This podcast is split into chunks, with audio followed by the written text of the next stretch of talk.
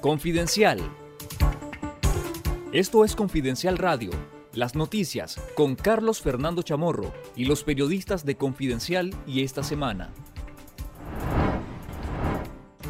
El alcalde sandinista del municipio El Tuma La Dalia en Matagalpa, Jaime Arau Centeno, habría renunciado a su puesto este martes 17 de enero, aunque otras versiones apuntan a su destitución por órdenes del régimen de Daniel Ortega y Rosario Murillo, informó el medio local Mosaico CSI. Tras más de 20 años en el puesto en diferentes periodos, Arau Centeno supuestamente renunció por problemas cardíacos que se habrían agravado después que contrajo la COVID-19 y su lugar fue ocupado por la antes vicealcaldesa Francis Torres Blandón. Por otro lado, la organización Urnas Abiertas señaló este 19 de enero que sus redes ciudadanas confirmaron la destitución de Arau Centeno y apuntan además que la población de la localidad señaló de manejos poco transparentes en su gestión. En nuestro sitio web confidencial.digital, lea la noticia completa.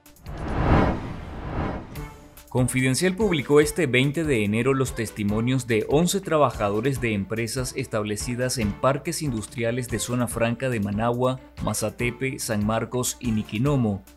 Diez de ellos denunciaron maltrato verbal, represalias por buscar ayuda médica, despidos fulminantes e indefensión por parte de unos sindicatos que eligen mirar para otra parte y de un Ministerio del Trabajo que está del lado de los empresarios.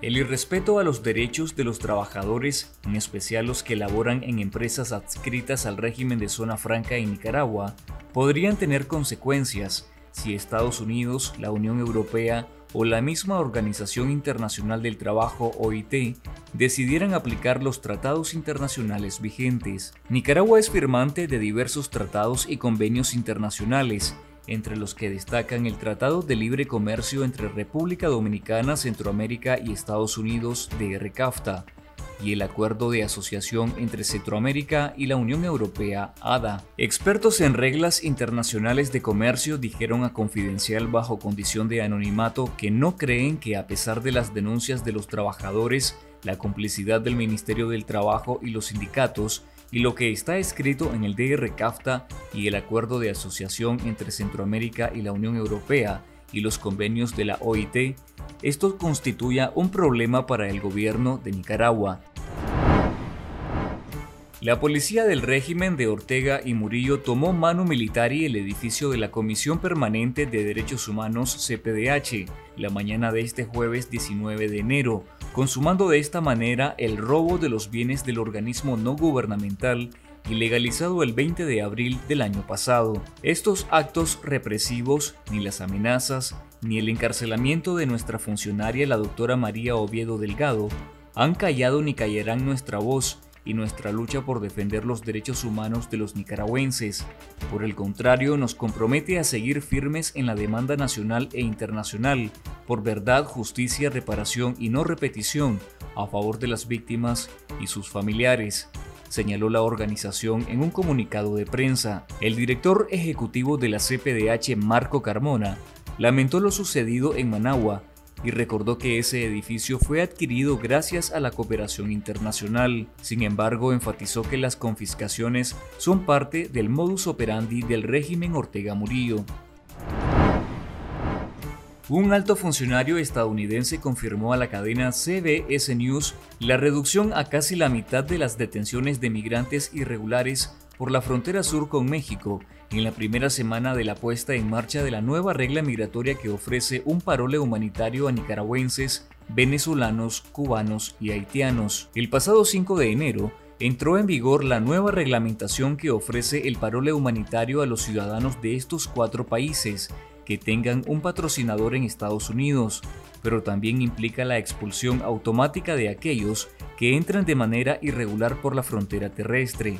Según el funcionario, este programa ya entregó 600 paroles humanitarios de los 30.000 dispuestos para cada mes, que permitirán a los beneficiados entrar de manera regular por vía aérea a Estados Unidos. Hasta el momento no se informó cuántos migrantes fueron expulsados a México por esta nueva regla.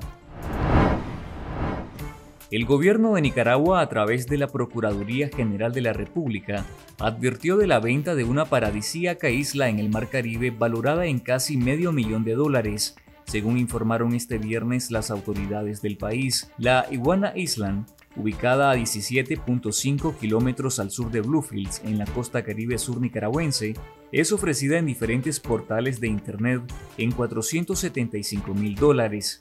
La Procuraduría emitió una nota de prensa en la que aseguró que dicha oferta es ilegal y fraudulenta, que la isla pertenece al territorio Rama Creole conforme al título de propiedad comunal entregado por el gobierno. Sin embargo, la posición de Nicaragua no fue del todo convincente para algunos ambientalistas, como el presidente de la Fundación del Río, Amaro Ruiz. El régimen de Ortega y Murillo se pronuncia a través de la Procuraduría General de la República diciendo que la isla denominada Iguana es propiedad del gobierno territorial Rama Criol. Sin embargo, avala la invasión que ocurre en ese mismo territorio indígena y afro y no garantiza su resguardo se quejó Ruiz desde el exilio a través de su cuenta en Twitter.